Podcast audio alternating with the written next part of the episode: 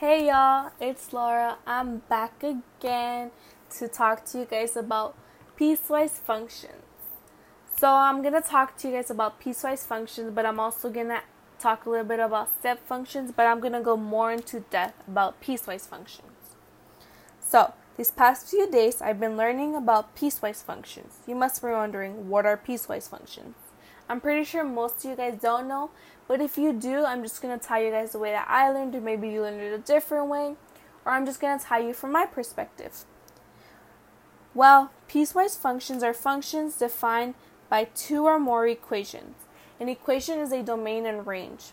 If there are two pieces, for example, your piecewise function is f in parentheses x is equal to a parenthesis that's kind of squiggly, x is less than or equal to 0, colon x minus 2, comma x is greater than 0, colon 2x plus 1, and the squiggly parenthesis again.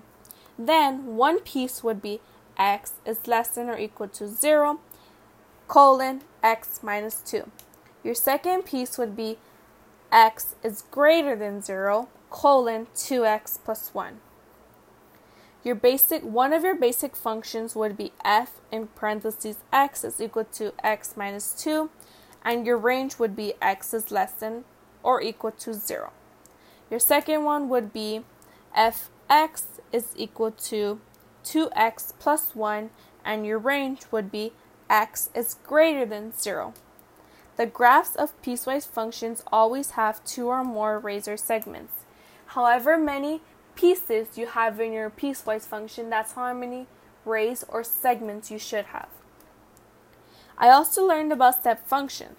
You must be wondering what is a step function. I'm pretty sure you don't know, but as I said before, if you do know, I'm just going to tell you the way that I learned it or from my perspective.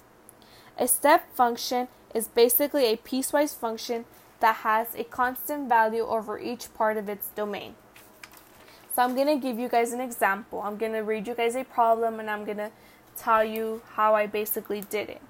You rent a, a karaoke machine for five days. The rental, rental company charges $50 for the first day and 25 for each additional day. Write and graph a step function that represents the relationship between the number of x of days and the total cost y in dollars of renting the karaoke machine. So basically, what we want to do is know how much they paid for using it for five days, right? So my basically my work is 1 is equal to 50, 2 is equal to 75, 3 is equal to 100, 4 is equal to 125, 5 is equal to 150. So for the first one, 1 is equal to 50, the equation is 0 is less than x, which is less than or equal to 1. For the second one, 2 is equal to 75, 1 is less than x, which is less than or equal to 2. The third one, 3 is equal to 100, 2 is less than x, which is less than or equal to 3. Fourth one, 4 is equal to 125, 3 is less than x, which is less than or equal to 4. 5, 1, 5 is equal to 150, 4 is less than x, which is less than or equal to 5. So basically, for five days, they would pay 150. So that's my example to explain a little bit more about step functions. Overall, I learned about different functions and how to graph them. I hope you guys really enjoyed listening to me explain to you about math. If you already learned about this, I hope you guys enjoyed knowing my perspective or if you were taught a different way, the way that I was taught. I hope you guys really come back. I would really appreciate it. Thank you for listening and have a great day.